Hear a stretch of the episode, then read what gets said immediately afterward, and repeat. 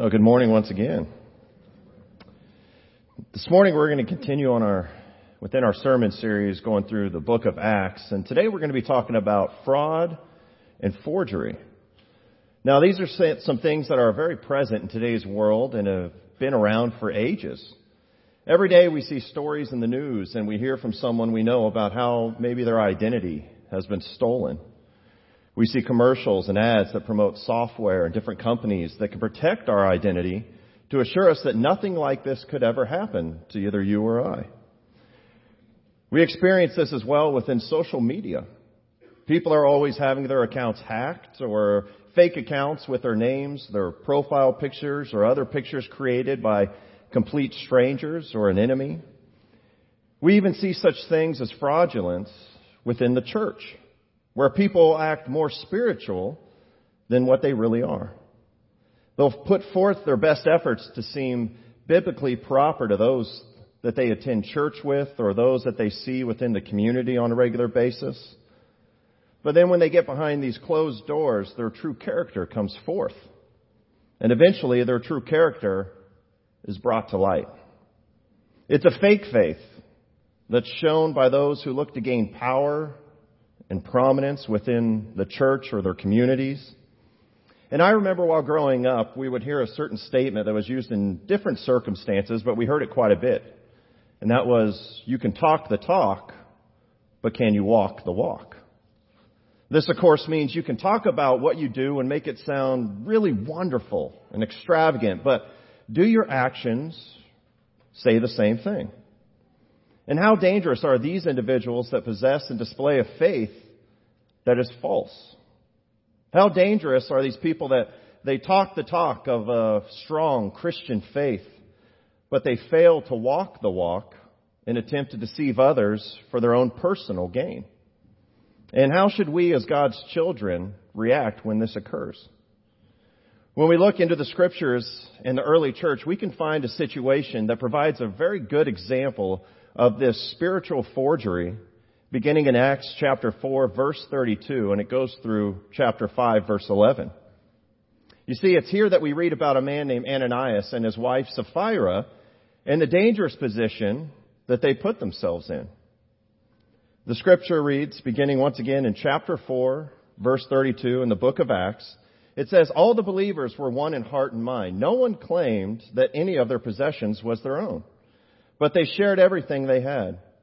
With great power, the apostles continued to testify to the resurrection of the Lord Jesus. And God's grace was so powerful at work in all of them that there were no needy persons among them. For from time to time, those who owned land or houses sold them. They brought the money from the sales and put it at the apostles' feet. And it was distributed to anyone who had need. Joseph, a Levite from Cyprus, from the, whom the apostles called Barnabas, which means son of encouragement, sold the field he owned and brought the money and put it at the apostles' feet. Now, how wonderful is this gift that this man named Barnabas has given to the church? I mean, can you imagine? Here we have this young church that is thriving. People are committing their life to Christ left and right while the apostles are testifying about Jesus and his resurrection. They are selling their possessions to help anyone that is in need so that nobody goes without. Now, I don't know about you, but this would be difficult for me. I mean, can you just imagine selling your house, selling your vehicles, maybe some land, selling all of your prized possessions that you've worked hard for all your life, and then giving what you made off of that to those within the church that are in need, not holding anything back. Many times in today's world, we're hesitant to do this in helping others, especially when it comes to finances. We're afraid of being taken advantage of. People taking the money that we have given them to help them out and maybe watching them use it for the wrong things. This presents a fear within all of us, and it's tough to trust every single person. But here in the early church, they are trusting one another and they're trusting God. They are a spirit filled church that's full of generosity that can be labeled as self sacrificing by selling everything that they had. They're helping out those that they know very well, and they're helping out those that are complete strangers to them. So the church is strong at this point. This young church, they're doing God's will for the church, and they're not thinking twice about what they're doing. But then something happens. And we see a change, and that comes in chapter 5. The scripture says, Now a man named Ananias, together with his wife Sapphira, also sold a piece of property. With his wife's full knowledge, he kept back part of the money for himself, but brought the rest and put it at the apostles' feet. Then Peter said, Ananias, how is it that Satan has so filled your heart that you have lied to the Holy Spirit and have kept for yourself some of the money that you received for the land? Didn't it belong to you before it was sold? And after it was sold, wasn't the money at your disposal? What made you think of doing such a thing? You have not lied just to human beings, but to God. Have you ever been called out for doing something wrong? It's a very, very uncomfortable position to be in.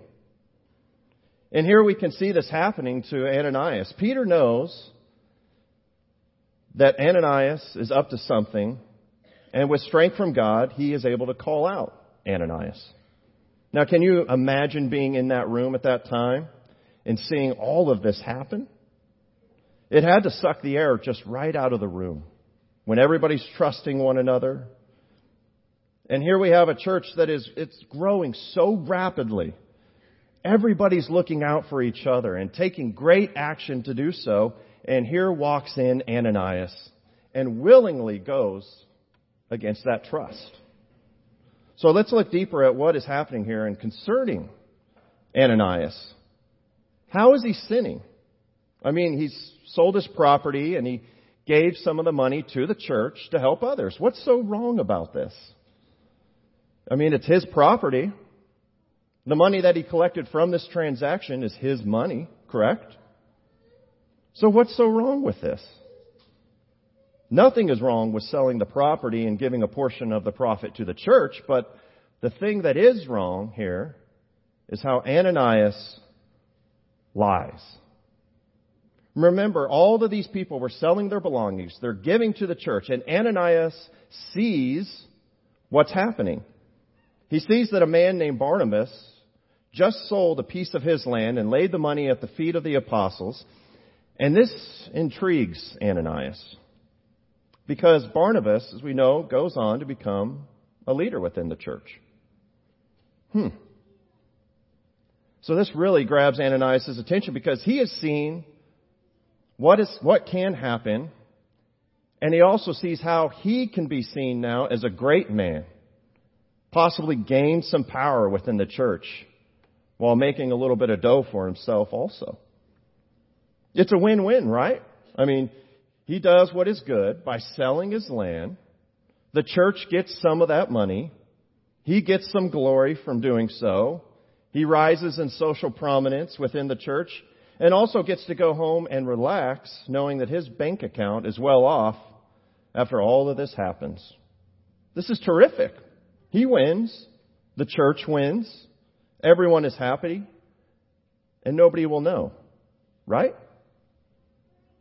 But someone does know the truth. And that person is God. Because there are no secrets from God. So not only is Ananias lying to the people of the church, he's also lying to God.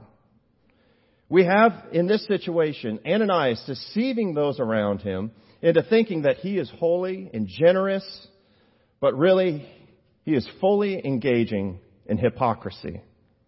And after Peter calls him out, we read, When Ananias heard this, he fell down and died, and great fear seized all who heard what had happened. Then some young men came forward, wrapped up his body, and carried him out and buried him. Can you imagine just the shock that is happening right now while people are watching this happen? How many of you as a child ever witnessed one of your siblings getting in trouble after doing something they shouldn't have done? And then after watching the discipline that they received, you thought to yourself, well, I'm never going to do that. These people are witnessing here how serious this sin was. They had to wonder also, is there really, or is this really that big of a sin? This guy just sold property. He gave a large amount of money, a large chunk of what he made to the church. What's so wrong about this? But Peter saw what it really was. And we see this in verse 3 when he states, Ananias, how is it that Satan has so filled your heart? Do you ever rate your sins? Do you ever compare your sins to the sins of others? We may think, well, what I did isn't as bad as what others have done in the past. It's not like I murdered anyone. What I have done is not near as bad as what so and so's done or did. Nobody's going to find out, right? Those statements are some of Satan's most favorite words to hear from the mouths of Christians. All sins are serious. All sin separates us from God and goes against His will, no matter what it is. And Satan loves it when we compare our sins and look at the ones that we have committed and we just shake them off as not being very serious. He loves that. He always tries to make it look like our lives will be better if we commit even the smallest of sins, but that is never true. And we have to remember that Satan is the king of lies. And even if we get, or if he can just get us just to commit the smallest sin possible, he celebrates. It may look like a big deal, or not look like a big deal actually to ourselves, but I can assure you that to God, it is. So Ananias lies to God. He's struck down dead right there and then buried, but then here comes along his wife, Sapphira. It says about three hours later, his wife came in, not knowing what had happened. Peter asked her, tell me, is this the price you and Ananias got for the land? You can only imagine what people are thinking as they sit around waiting for her response. And she says, yes, that is the price. Peter said to her, How could you conspire to test the Spirit of the Lord? Listen, the feet of the men who buried your husband are at the door, and they will carry you out also. At that moment she fell down at his feet and died. Then the young men came in and finding her dead, carried her out and buried her beside her husband. So within just a couple of hours, two people have come before Peter, the church and God, and they have lied. Verse 11 continues by stating, Great fear seized the whole church and all who heard about these events. Two people are dead. And both have fallen in the same place and immediately after lying to God. It's here that we can see that God is trying to tell this young church something. He was very pleased by the church early on and how everyone was selling their belongings and helping out one another and how he is showing his thoughts on those who are hypocrites within the church. Oftentimes when we go and share the gospel with others, we hear about why so many don't attend worship on Sunday mornings or why they don't come to a relationship with Christ. And that reason, oftentimes, is because some who go to church every week and participate, whether it be in worship or committees, and they promote their connection to the church, can be labeled as hypocrites. They're the one person on Sunday mornings, or they are one person on Sunday mornings, and then a complete different person when they leave worship and they exit out the doors. And there are many who commit this spiritual fraud, whether it be members of a church and even pastors or leaders within the church. As much as it breaks my heart, these things do happen. And they scare others from outside of the church so much that they refuse to step foot within a church building ever again. Hypocrisy is one of the most dangerous things that can happen within the church, especially when the leaders of the church can find themselves committing this sin as well. Hypocrisy has destroyed so many churches and ministries before, and it continues to do so to this day. And back, back then we can see how it was affecting the church when Jesus was walking the earth. In Matthew 23, he calls everyone out about it. Then Jesus said to the crowds and to his disciples, The teachers of the law and the Pharisees sit in Moses' seat. So you must be careful to do everything they tell you, but do not do what they do. For they do not practice what they preach. He continues in verse 5, everything they do is done for people to see. They make their phylacteries wide and their tassels on their garments long. They love the place of honor at banquets and the most important seats in the synagogues. They love to be greeted with respect in the marketplaces and to be called rabbi by others. Satan uses the same tactics over and over again to tempt men and women to sin because he doesn't have to change his approach. He doesn't have to because we usually fall for it the first time when he comes forward with these temptations. He did so in the Jewish church.